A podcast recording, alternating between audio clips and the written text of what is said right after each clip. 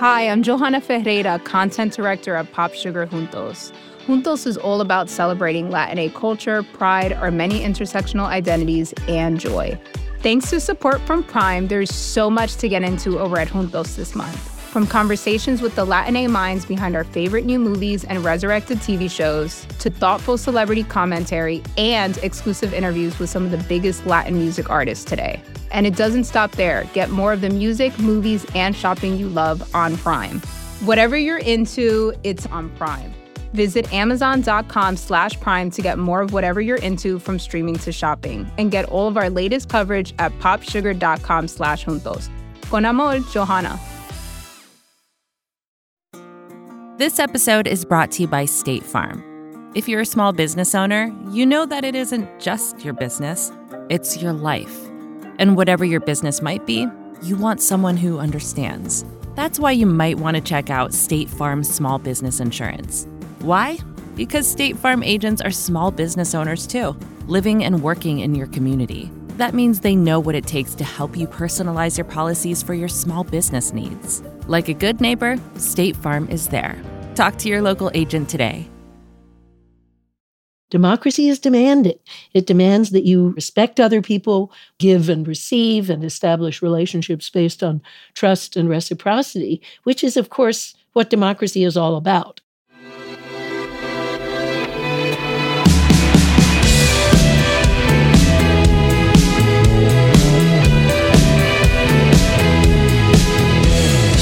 Hello, welcome to Ezra Klein Show on the Vox Media Podcast Network. Speaking the Vox Media Podcast Network, we are looking for an audio engineer who will be working on the Ezra Show, on The Weeds. If you are a fan of these shows and you are a genius at engineering audio, you should apply by going to voxmedia.com. There's a careers tab there. Again, voxmedia.com.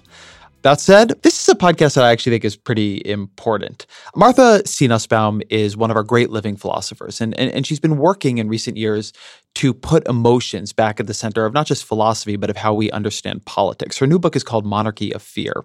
And I think it's particularly important because fear is the dominant emotion of our political age. It is driving Donald Trump, it is driving reactions to Donald Trump, and, and understanding it, how it's generated in society, how it's generated in politics, how it's generated in individuals is necessary. It's a precondition, I think, to understanding why politics is what it is and feels the way it feels the the way she does this in the book is pretty interesting. She she begins in infancy. She writes the discrepancy between the very slow physical development of the human infant and its rapid cognitive development is in many respects a nightmare story. And, and, she's saying there, we become able to know what we want and what we need long before we're able to do it. We are trapped in a body that doesn't work uh, for longer than we're trapped in a mind that doesn't understand. And that creates a, a real sense of, of, of terror. And she goes on to say, we usually survive this condition, but we do not survive it without being formed and deformed by it. Fear, genetically first among the emotions, persists beneath them all and infects them all, nibbling around the edges of love and reciprocity. This is a hell of a way of understanding not just our politics, but our humanity itself. So, as always, you can email me at ezrakleinshow at vox.com, but I'm pleased to present this conversation with Martha C. Nussbaum. Let's begin here. Tell me about the idea, which is central to how you set up the book, that, that human life begins not in democracy, but in monarchy. Yeah, what I mean is this that human babies are very different from the young of any other species in the sense that they know a lot that's going on, but absolutely unable to move to get what they need and what they want. And so there's this combination of helplessness with awareness that sets a very problematic trajectory for the rest of human life. Because what do you do if you see that you're not going to survive unless you get stuff, but you can't do anything about it yourself? You got to make slaves of other people. You've got to order them around saying, wow, wow, you know, make them bring me what I need. And of course, the other side of this is you also feel a deep need to be enfolded, embraced, cuddled by an all powerful giver, caretaker who will give you what you need. So there we have, in a nutshell, the two sides of absolute monarchy a person who's ordering other people around. Freud calls the baby His Majesty the baby and at this very same time, a person who absolutely is dependent on others and who needs the embrace of an absolute caretaker. So I think, you know, we have a hard time getting over that as life goes on. And as we get older, we do become capable of independence and of reciprocity and of having relationships with others that are not based on ordering them around. But that's an achievement, and we have to learn how to do that. And it's constantly under siege from the primal fear that we remember and that gets augmented when we realize that we're going to die, which of course we realize later. And then we're afraid all over again and we want to be taken care of all over again. And so I think human life is an oscillation and it's always a difficult one between this state of that alternates between dependency and trying to boss people around and a much more mature state where we can respect other people, we can give and receive and establish relationships based on trust and reciprocity, which is, of course, what democracy is all about. Democracy is demanding.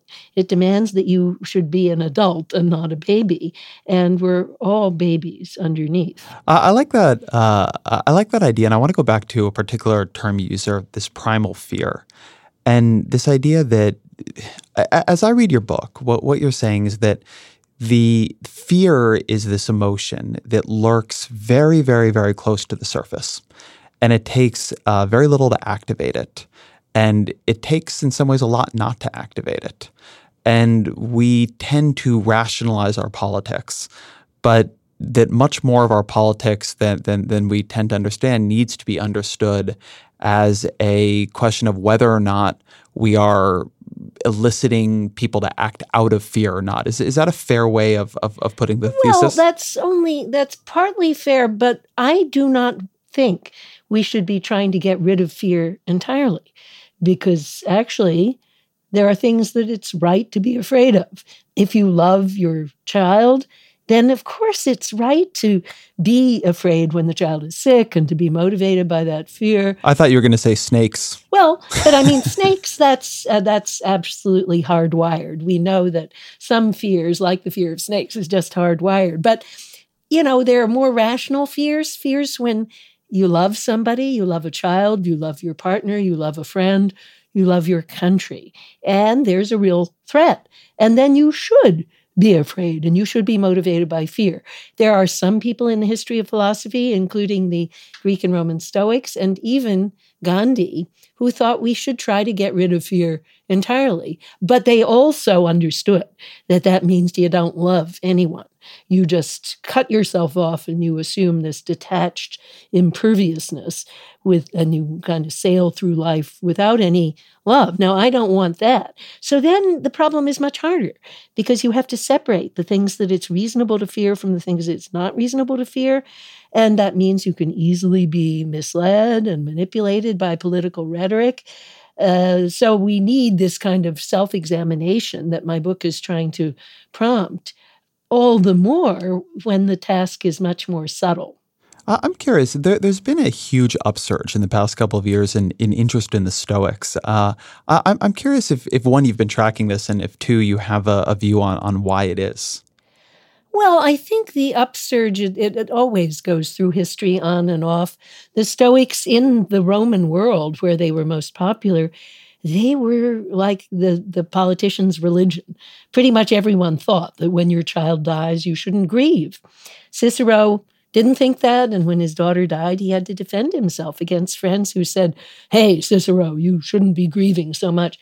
So, you know, through history, it goes on and off. And we find Adam Smith objecting in the 18th century to friends of his who said that we should be like the Stoics. And Smith was very impressed by the Stoics. He was drawn to their views, but he also thought that when our family is concerned, when it's our friends, when it's our country, we should have some very deep emotions, including some fear. So then, more recently, I don't know, the, the revival of the Stoics comes usually from people who are in a very, very difficult situation. Vice Admiral Stockdale wrote a wonderful book about the Stoics when he, he talked in the book about how it helped him and his men get through the prisoner of war camp that they were in in Vietnam. because it helped them preserve their inner integrity in a situation where they had terrible torment and they were facing torture. They knew that in some ways they were not going to be able to control what they told and what they didn't tell. But somehow, he said, through thinking about the Stoics, you could always preserve an inner integrity. So that was one major source, just war and the experience of war. But there are other things. There are people in the disability rights movement who have called for a return to Stoicism, thinking that, you know, again, if you have terrible pain, terrible illness, you can preserve integrity by thinking like the Stoics about how the only thing that's important is your own inner integrity. So, so I guess I think the revival has many different sources, but one big common theme is terrible difficulty and terrible pain. Well, what's interesting is the, the place where I, have been noticing it is in Silicon Valley and, and around some of the thinkers and, and, and podcasts associated with it. Tim Ferriss is a big fan of the Stoics, and huh. um, a lot of tech leaders have begun talking about being very, very influenced by, by Stoics. And, and there seems to me to be some relationships to, to Zen Buddhism, which is also big in, in that in that space and in that community. But it, it, always strikes me, and I, find there to be a tremendous amount of wisdom in them and, and interest in them, but also that there's a, a mistrust of, of emotionality, uh, a, a mistrust of the sort of hard software that humans are operating on that is uh, possibly behind some of the interest in it in that in that community. Yeah, and, and I always go back and forth on whether or not that makes him more attractive to me or less. Yeah, you know, I think the Stoics are very worth spending time with because they are so complicated. There are some very good things that they say, and among them is their strong attack on retributive anger, which I think is an emotion we should indeed try to get rid of. We should keep the protest part of anger that works against injustice and says this should never happen again, but we shouldn't think, oh, now I'll heap pain on other people and that will make everything all right. So I think there's that deeply attractive part, but there's also this excess in the Stoics where they say, well, the only way to do that easily is to stop loving and to cut out grief, to cut out love, to cut out the more uh, central kind of fear where you're fearing for the ones you love. And so there, I think they're wrong and they, they go too far, but trying to sort that out and, and think with them is always worth doing. One of the, this is taking me a bit about order in my questions, but one thing that is interesting to me in the Stoics, but it's also interesting to me in your book, is that in a lot of these cases, it seems to me the central question comes down to how do you govern and discipline your emotions? And in your book, there is this focus on the emotions that are positive within a, a, democratic republic and, and those that are like hope and those that are negative, like retributive anger. And it seemed to me that your book had a really optimistic sense that if the emotions could be examined, they could be managed. And that has not been my experience of my my own life uh, as much as I would like it to be, and that's a step I didn't quite see talked through so explicitly in the book. So I wanted to talk through it here. Given what you believe about the need to sort of choose an emotional set and an emotional toolkit to bring to, to democratic life, what do you prescribe? How do you think about actually enacting that? Once you know that we should feel X way rather than Y way, or it would be better to feel X way rather than Y way, what do you advise people to bring to the task of actually making that true in their soul and in their actions? Well, of course, it helps if you've started young. And if your parents teach you retributive anger is a totally bogus emotion that doesn't ever do any good. But suppose you do feel an emotion that you decide is inappropriate. Let's take constant anxiety. Oh, hatred. Oh, sorry. well, no, let's just take racial hatred. We know very well that most people in the United States at certain times in our history, maybe when I was a child even, felt a good deal of racial hatred. What did they do? Well, a lot of them, it was too late to change. I think with my father, it was too late to change. But fortunately, the society around him stopped him from acting on that emotion. It stopped him from lynching people. It stopped him from passing laws that subordinated African Americans. And so it kept his actions in check. And maybe after a certain while, he decided, well, it's a good thing to keep my actions in check. I guess I think that I'm wrongly motivated. And even if I don't stop feeling this way, I keep my actions in check. Now, then, of course, there's the next generation, and that is me, who kind of grew up thinking, well, we see that this is a problem and we, we had better not uh, learn to feel this way. So I think that's typically the way it goes. Now, with anxiety, of course, it's very difficult not to feel anxiety, but the Stoics did teach that you could, by disciplined meditation, you could get less of it. But I think the main thing is you learn what's worth caring about and what's not worth caring about. And you think about that hard. And you think, well, if some other country has attacked my country, then it would be worth being upset about that, be worth trying to figure out what to do about that, and maybe worth going to war if you are being attacked, and so on. But you don't do that just quickly without thinking is this really the sort of thing that I should respond to, not just with feeling anxiety, but with action? You know, I think most parents understand this pretty quickly. Your child gets sick a thousand times, and very quickly, as a parent, you know, I just have to learn is this the sort of illness that I really should be very upset about, or is this just one of those childhood flus or fevers? And so I think it's that way also in the political life. We think, should think, what are the really big problems? What's worth taking action about? But of course, we don't always think that way. We get hysterical, just the way that sometimes as a parent we get hysterical. And then we act prematurely, we act hastily. And politicians know this. They know they can get us to be more deliberative and they can get us to be more hysterical. And uh, this has been true ever since the Greek democracy. I give examples of how populist politicians manipulated the Greeks into irrational actions and also how they could be calmed down. And we can see this also in our own time. So this is to me the thing I struggled with in, in the book, and I'm trying to think about how to how to phrase it even because I've had trouble even figuring out to myself. I often think that there are two ways of looking at politics. There, there's a way in which people front load what we might call rational interests, right? Um, economic anxiety, healthcare needs, whatever it might be. And so we have this idea of politics as people making rational calculations about about their material needs or even their status needs, and, and then acting upon that basis. And then there's a, another idea about politics in which it's these you know, system one uh, ungovernable passions. It's tribalism. It is the group status, even even before you recognize it. It's racial hatred, but you don't even recognize that that is what's driving you. And your book falls to me in a, into an interesting middle place where you're front loading emotions, uh, which I often think of as the key element or, or key driver of, of that second kind of analysis. But you're framing them as quite manipulable. Uh, uh, there's a, a, rationality to the way you approach emotions that is unusual in, in, in most of the literature in the space that I've read.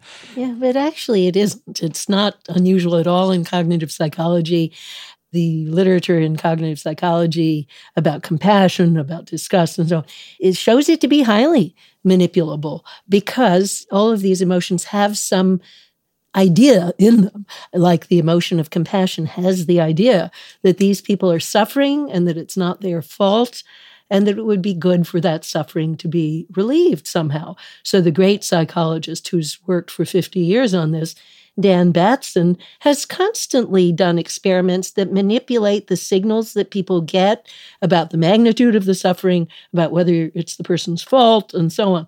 And so these things are manipulable.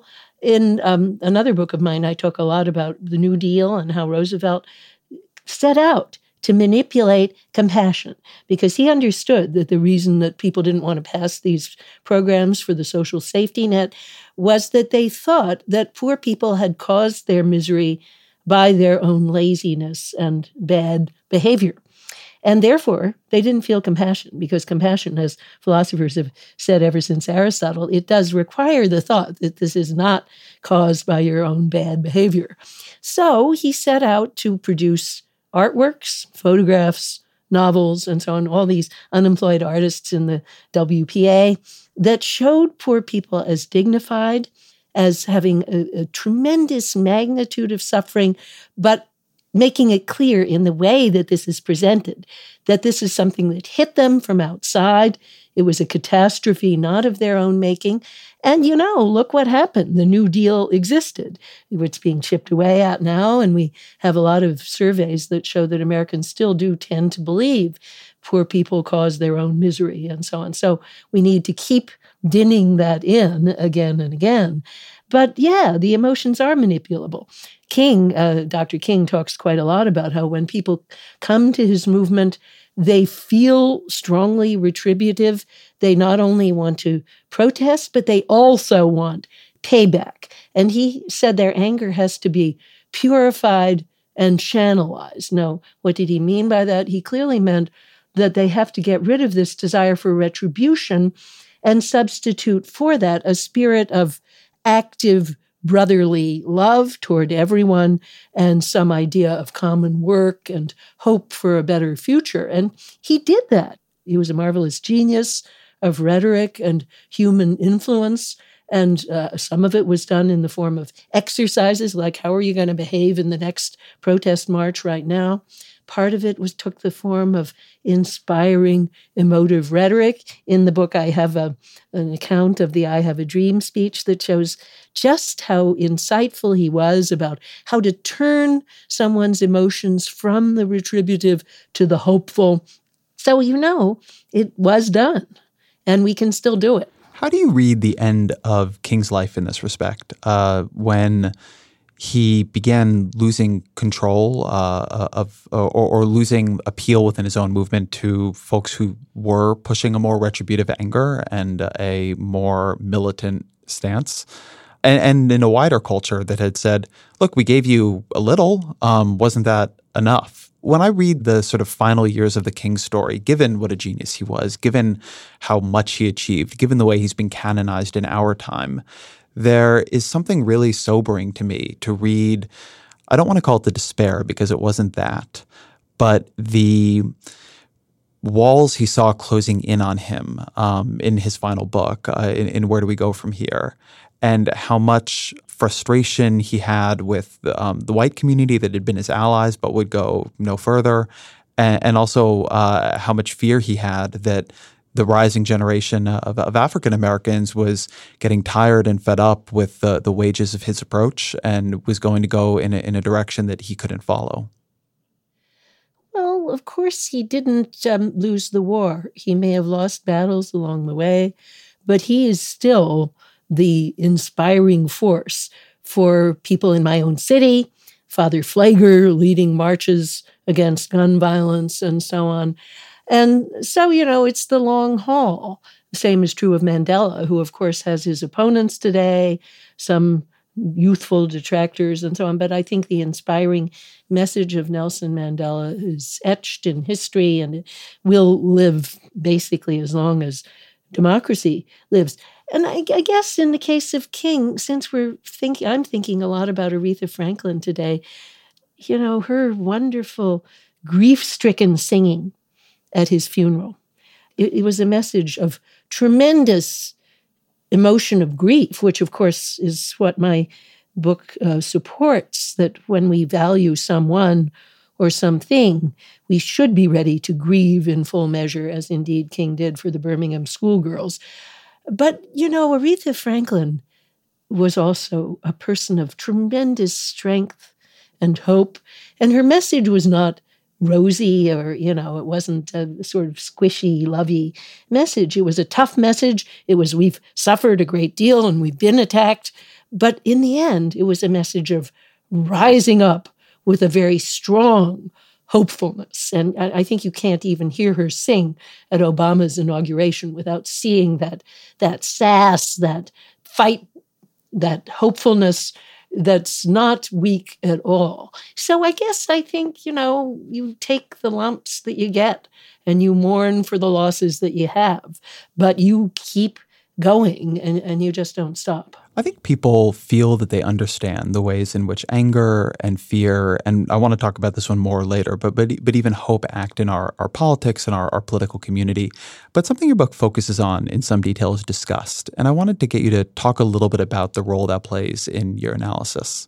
Yeah. Now, disgust, when we just don't stop to think, we think that this is something that's purely hardwired.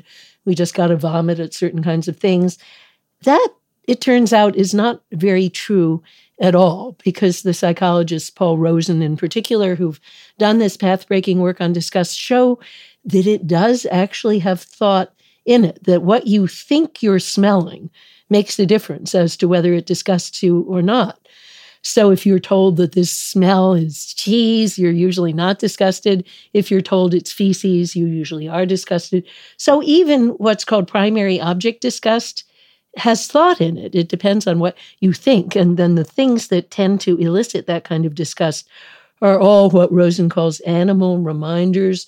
Reminders, that is. I think he shouldn't have just said animal reminders. He should have said something like mortality reminders, reminders of the decay and fragility and mortality of our own animal bodies. Because, of course, we're not disgusted by strength or speed or beauty, lots of other things that animals have.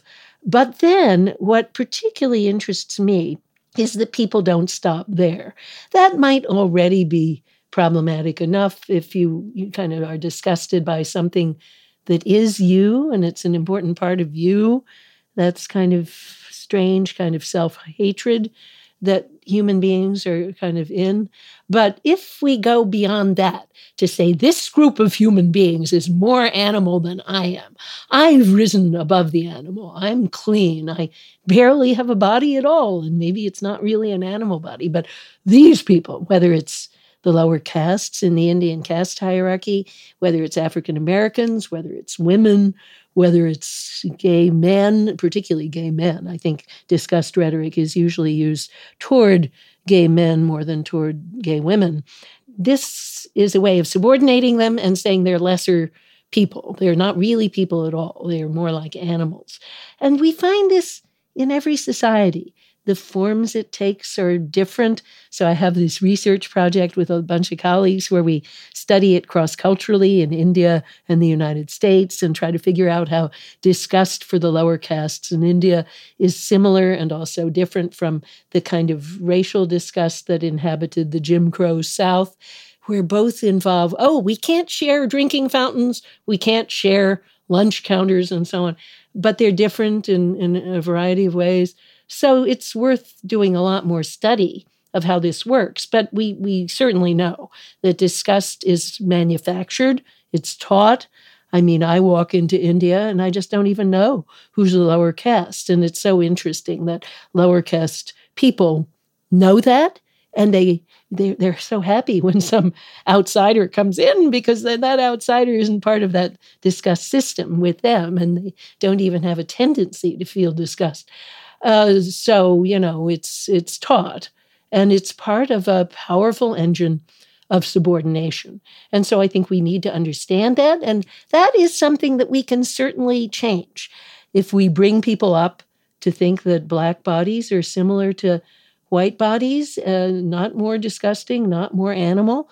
You know, children learn that very quickly, or rather, they don't learn the other thing. So uh, it's hard to unlearn once you learned it. There are stories about how Southern people who learned racial disgust, then they move north and they actually do vomit when they're seated at a dinner table with people of another race. But if you don't learn it in the first place, you don't have to unlearn it. And so then I think that gives us a powerful message of what we need to do as a society. It is clear that disgust was a very powerful part of subordinating gays and lesbians in our society. I've written a whole lot about this and studied pamphlets, the, the pamphlet literature that tried to whip up animosity to pass laws against same sex marriage or earlier to keep the sodomy laws on the books. They always appeal to disgust, particularly describing anal sex as though it is disgusting, the mixing of feces and blood and so on. So, you know, you see how this operates, and then you quickly see that this is something we better be attentive to. We better not do it. And we better say, as indeed the Supreme Court gloriously did say in Romer versus Evans, well, if that's the basis of a law, then it doesn't even have a rational basis. You know, something I was thinking about reading that that chapter of your book was something Donald Trump is knowing for is, is having quite a strong disgust reaction. He's a very self-admitted germaphobe, um, likes things to be very orderly, very aggressively cooked, likes all steak well done. Um, talks in terms of disgust a lot. He calls things disgusting constantly. He calls people, and including often women, um, and you talk a bit about this in, in your gender chapter, disgusting pigs. Um, he's been heard to say a number of times, you know, that all the, the, the refugees and immigrants from Haiti coming here. They have AIDS, which is a, a classic form that disgust yes, language yes. tends to take uh, uh, against outsiders. And so I was curious because it, this step wasn't quite taken in the book. If you see a role that disgust plays in in Trump's politics unusually. Well, there is a certain amount of research done by Rozin students that tends to show that people on the right have a higher score on what's called the D scale. I'm a little mistrustful of that for the following reason that I think the D scale, as they construct it, doesn't distinguish carefully enough between a rational fear of danger and genuine uh, sort of phobic disgust. For example, the hand washing thing. Now, I myself uh, am a germaphobe, but it's really not disgust. I don't find people's hands disgusting, but I'm a singer. And any singer you know, you ask that person, do you like shaking hands with a lot of people? No, because your livelihood, and well, it's not my livelihood, but it is my hobby, depends on not getting a cold. And that's a prime locus of colds. So if I go into a dinner after a lecture, and it's just standard that they expect you to shake hands with everyone at the table and then sit down to eat either I find some tactful way of not shaking people's hands or I go uh, use some hand sanitizer. So, you know, I don't think that's disgust at all. It's just prudence. I also think that when they say that um, thinking about sex with animals, do you have a negative view of that? And then they, if the person says, I have a negative view of people having sex with animals, they impute that to disgust. I am an animal rights activist. I think sex with animals is cruelty and I have a moral objection to it. And it's not discussed. It's a, I think, a rational moral objection to people using animals as tools.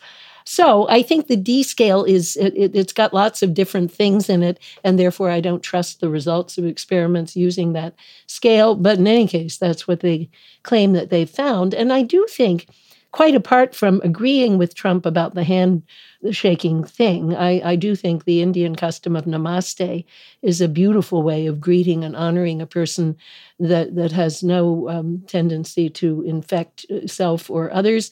But in any case, the um, the thing that uh, is clearly indicative is the way he talks about women's bodies, which really does show disgust again and again. It's what he perceives as excess flesh, he finds disgusting. What he perceives as some sign of a, like they go to the bathroom, like Hillary taking her bathroom break during the, the debate. What he perceives as some sign of blood, like somebody might be having her period, he suggests. And then that the journalist who he thought she had had a facelift and he thought she was bleeding. So all of those are genuine disgust, what I call projective disgust. They are not a rational fear. And yeah, there is something pretty striking about that. And uh, to me, I don't like that. I think I wouldn't like to have a friend who had that tendency. Do I think that makes him, per se, a bad president? Well, if we find that the disgust is concentrated in certain areas that are also areas of group subordination, as with women, yeah, I mean, it does worry me. There is a kind of uh, phobic misogyny in Trump. I don't think that he has the belief that women are inferior. There are lots of reasons to think he doesn't have that belief, but he has some kind of phobic reactions that are actually quite troubling. This episode is brought to you by State Farm. You've heard it before. Like a good neighbor, State Farm is there. But it's more than just a tagline. Because State Farm agents are small business owners themselves who live and work in your community. And if you're in the market for small business insurance, who better to work with than an agent who understands what it takes? State Farm agents can help you create a personalized insurance plan that fits your small business needs and budget. Talk to your local State Farm agent today about small business insurance. Like a good neighbor, State Farm is there. Talk to me then about about the question of anger. Uh, anger, I think, is a definitional emotion of this era. It's on both sides. It is felt also by both sides from the other side, right? They often feel angry, but they really feel anger coming towards them. When is anger healthy, and and, and when is it unhealthy? Okay, well, let's just start with an account of it, to, just to use to, to clear our heads. Uh, Aristotle says anger is a painful emotion that involves the thought that someone else has wronged you or someone or something you care about, and that the wrong is serious and that it was wrongfully and not just accidentally inflicted. Now, let me just pause for a minute. That, that's not the whole definition, but those parts I think can go wrong in specific and local ways. We might get the wrong person. We might get the wrong magnitude of the offense. Like if someone forgets my name, Aristotle actually gives that example of something that makes people very angry. But probably it's not that important. It's not worth getting that upset about. Then there are things that are perhaps accidental and not wrongfully inflicted. And again, people might get angry and they might be wrong about that. But all of those things, if the beliefs are, are right, then that kind of thing is okay. It's right to get upset if somebody wrongfully assaults or damages something you care about. But then Aristotle adds, and anger also includes a pleasant hope for payback or retribution. Now, I think actually that's not true all the time, and I'm going to say more about that in a sec, but it's very often true. And psychologists who study anger right away they do say you know that is actually true you might not want to go take revenge yourself you might just want the law to inflict pain on the wrongdoer or maybe divine justice or, as often happens, you may just want life to do it. Like if you're getting divorced, it's very common if you're very angry at your ex to just wish that that person's life will go very badly in the future, that that second marriage will be a dismal failure. And you kind of find yourself thinking, oh, that's payback. Then he's got his comeuppance. So that payback wish, I think that's always a very bad thing. Because what you're really trying to do is to change the past, and you can't change the past. So, people whose child has been murdered and they're finding themselves wishing, I want that person put to death. But they kind of think in a fantasy that's going to bring my child back to life, only of course it won't.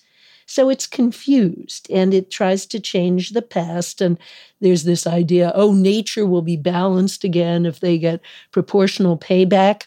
So it's full of confused thinking. But unfortunately, a lot of our criminal justice system is based on just this confused thinking. We think all the time, oh, that criminal deserves proportional payback. So that's the part that I don't like. So so I point out that there is a kind of anger which I, I give this name transition anger to, which involves not trying to change the past, but rather turning around to face the future, where the content of the anger is that's really bad and that should not happen again, where we protest, but we don't seek payback. We seek instead to change the future.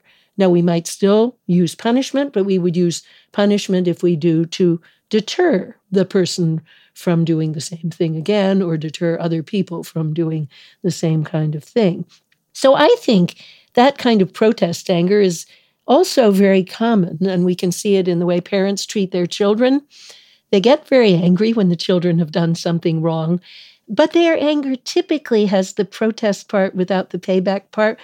They don't typically think, now you got to suffer for what you've done, and I'm to whoop you, and so on at least right now, parents don't think that way. They think instead, what shall I do to fix that child's future? This was really bad and it shouldn't happen again. But the real question is, what can we do about this? And I think that's really what um, Dr. King was trying to achieve in his movement. Was to kind of channelize, as he put it, the anger of the people that was initially focused on retribution toward that kind of hopeful fixing. Now let's fix this. Let's see what we can do about this. So so that's what I call protest without payback. So, so this to me is where the look at emotions can achieve a, a sort of Spockish quality that I want to push on a little bit. You, you said earlier in that answer, you gave the example of a family whose child was killed and wants the murderer put to death. And you said that uh, on some level they feel this will bring the child back.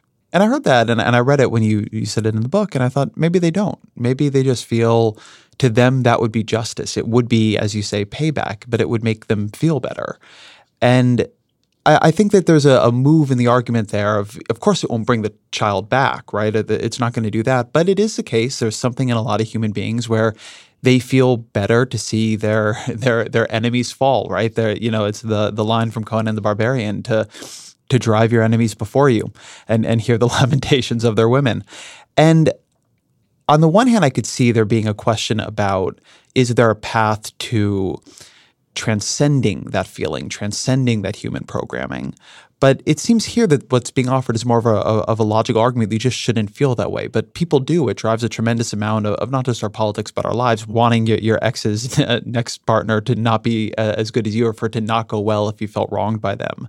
And so I guess my question for you here is what are the implications of this analysis? If it is nevertheless the case that payback makes people feel better, that's why they want it it feels a little bit here like what you're telling them is it doesn't serve your purpose.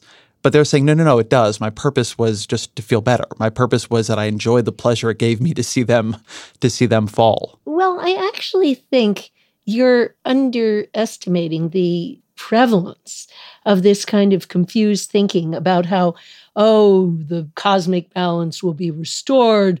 And what is proportional payback if not the payback that counterbalances the loss of the child? I owe it to my child to put this person to death. And all people talk in these confused ways all the time. But but okay, suppose in some cases they don't, they just want to feel better. Well, I first of all, I think that for an individual to live that way, to think that now going forward, living my life, I'm going to focus on doing harm to other people because that makes me feel good. I think that's a pretty bad way to live. When you've been damaged, what you should really, what you get a lot out of is in the future is to fix the damage. Now, what is that damage? If the damage is to your family life, well, let's just think what can we do to make my life better for myself and for others? One very good movement that responds to that idea is the Mothers Against Drunk Driving. They didn't think, oh, now we're just going to inflict maximum suffering on drunk drivers. They thought we're going to have a movement that gets the state to be more proactive in getting those drivers off the road, that puts in breathalyzers in the cars so they can't start the car. In other words, it's a proactive movement to stop that kind of suffering for others. And that's a great way to live your life going forward if you've had a terrible loss. And I think people do that also all the time. Like if they've suffered a, a rape, they get involved in a in a rape crisis center or they try to help other women who have suffered that's what the Me Too movement is all about, in a way. It's mutual support out of one's own pain, and that's very productive. So, I guess the first thing I'd say about your person is that person isn't doing anything that's very productive. But then the second thing I'd say is since I am in a law school, it's not something the criminal justice system should dignify. Sure, there are lots of things that make people feel better. Killing makes some people feel a whole lot better. Rape makes some people feel a lot better. And, you know, in the law, the protest, oh, it made me feel better. cuts no ice at all. The question is is this the best thing the law can do, considering the needs of the whole society? And I'm certainly prepared to argue that the retributive attitude in the criminal law does not do this. It's behind the, the terrible swell in mass incarceration in our society. It's always been the main prop behind the death penalty because the death penalty does not deter and there are lots of other things we can say against it. So the only thing that's going for it is this deeply ingrained reactive tendency that you're describing, which, sure, you know, people who are brought up in that, a lot of them are going to feel that. But that doesn't mean the law should take that seriously. I want to talk now about something you say towards the end, which is that there's also this possibility to choose hope that in a world where where fear is always close at hand, hope is also a choice. And and I wanted to start because here's a place where I think you offer a very clear path. How does one choose hope? What what what is what is the choice being offered? Okay, well, I first of all want to, you know, call out and uh, praise a young philosopher, Adrienne Martin, who's written an excellent book on hope. I don't agree with it in all respects, but I just want to say what great work she did and uh, say that I think everyone should look at her book. Starting with the Stoics, fear and hope have been thought together, and I think that's right because they notice that where you have reason to fear, there's also reason for hope because both depend on a significant uncertainty about things you care about. Now, what Martin's book points out is it's not a matter of the probabilities. You can have fear when your probability of success is pretty high I think most of my law students are very bright people and they still have a lot of fear when they're going for their off campus interviews, as we've been doing them this week. And my brilliant research assistant has said, I feel very nervous, you know. Uh, you know, and yet his probability of success, I could say ex ante, is really, really high. And we can also have hope where the probability of success is quite low. Say a relative has what's called terminal cancer I can still hope. Now, the difference, and this is what Martin is absolutely right about, is in how it makes you act. So, Stoics think we should get rid of both fear and hope because both depend on uncertainty, and I'm not with that for reasons I've already given you. But let's ask what is the difference between the two?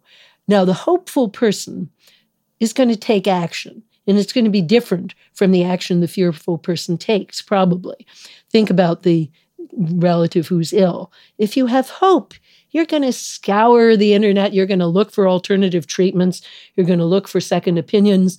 If all you have is fear, you're just flailing around and you don't know what you're going to do next. So, hope is productive of good actions. Now, then we have Immanuel Kant 18th century philosopher, who said, well, if it's the case that we're obliged to act to improve the lives of other people, he thought we were, and I agree with him on that. And if you probably aren't going to do that unless you have hope that this is going to make a difference, which I also agree with, then whether or not it comes easy to you, you're obliged to put yourself into the shoes, as it were, of hope and take up these hopeful attitudes. Now, how are you going to do that? Well, it's kind of a matter of practice. We can get used to seeing a glass as half empty. We can get used to seeing it as half full. And it's sort of like that.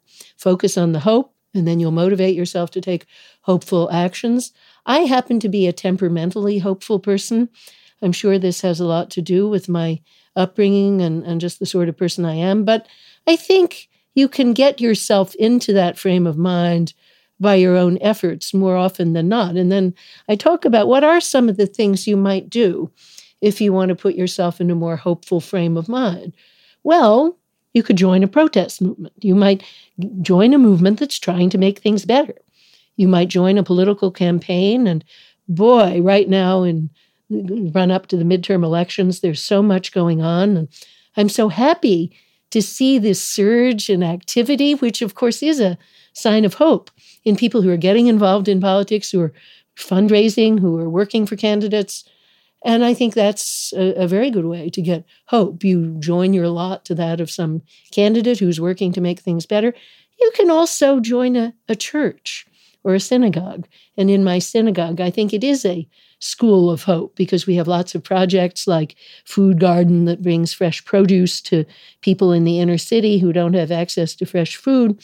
So that's a practice of hope. You think, well, people's lives could be actually quite a lot better if they have decent, fresh produce to eat.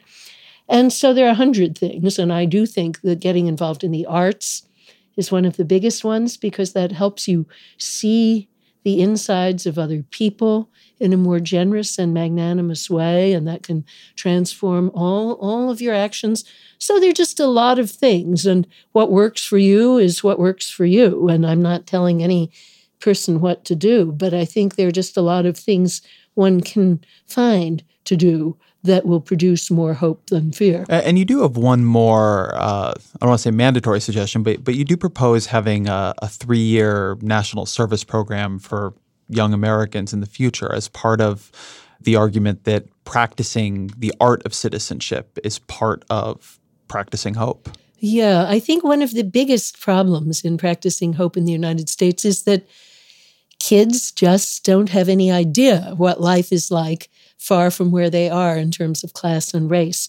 We're so de facto segregated by both class and race, and very often the two together, that young people, unless there's some energetic push, they don't get out of that bubble of privilege and they just don't even know. So they can't practice hope or they can't imagine anything because they don't know what the reality is. So, what I think national service would do, and it has been practiced in, in Germany, which gave an option between a two year military service and a three year civil service. It, doesn't exist any longer. I think that's a pity. But anyway, we, we can do this if we have the political will to do it because there's so much work all over this country that needs doing a lot of elder care, child care.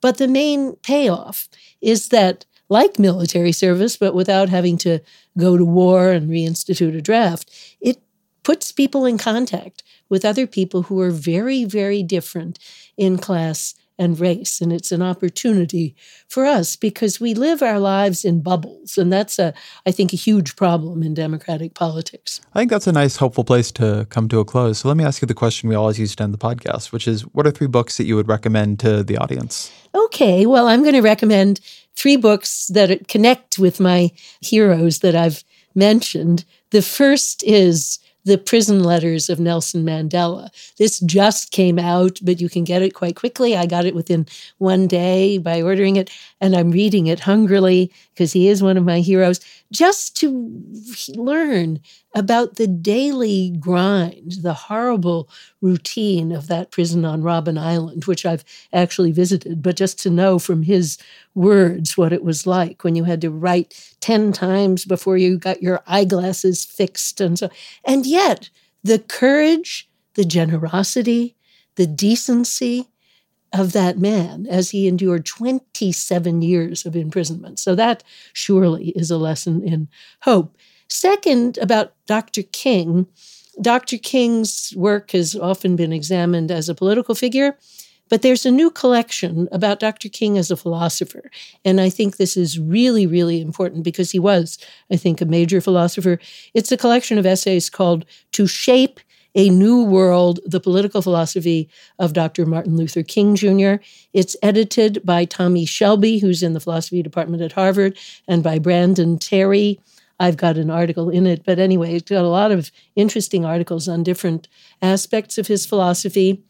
And now the third, which might seem to be descending from the sublime to the slightly comic, but but it isn't. It, it's, it's somebody who I, I think is a hero in our time, and I want to mention that he's my favorite presidential candidate for the Democrats in the next presidential election. It's the autobiography of John Hickenlooper, the governor of Colorado. It's called the opposite of woe, my life in beer and politics. So I say it's comic because he he is a very funny person, and I think that's part of his greatness, actually. But Hickenlooper was, in fact, uh, he was a scientist first, but then he was a beer entrepreneur who made a fortune as a craft brewer. So that's where the beer comes from. But it's an autobiography that talks about overcoming great grief and, and, and a kind of emotional frozenness that came from the fact that his father died when he was very young and he learned to be a stoic. He learned to seal himself off from other people. But of course, in politics, that was a, a tremendous liability because if you're going to relate to people, you have to be able to open up. So it's about how he learned to be a very fine politician and bring Denver out of bankruptcy and to provide kind of light rail and therefore more employment opportunities for rural people in the, in the state as governor. But anyway, he, he learned this as a very hard task of self examination and work on himself in conjunction with his second wife, whom he praises greatly for her work in this, this kind of self labor. Uh, so, anyway, I just think this is a politician that is the sort of person we need somebody with self knowledge and humor and the ability to work on himself and to be humble about himself, besides having good economic ideas and, and a good take on what will bring people together. If I could, you, you rarely hear a non Coloradan who's a die-hard Hickenlooper 2020er at this point. What, what did he do to win you over? Well, my daughter and son in law live in Colorado, so I hear a lot of about him for that reason. And uh, my son in law actually gave me that book as a birthday present. And I thought, well, what am I supposed to get from this book? But I was absolutely hooked on it. And I then I studied his record. And I think it is the kind of record we need a record that cares about inequality, but then does something practical like light rail to, to really change things. And also, of course, he's famous for working with the other side and working with Kasich on health insurance and having a rational idea about a bipartisan bill that could break through the, the logjam. I admire him for that reason too. But in any case, I, I don't know if he'll run. I just hope he will. And who knows, maybe if enough people ask him, he will consider doing it. Martha C. Nussbaum, thank you very much. Thanks so much, Ezra. I really, really enjoyed this. This was a great interview.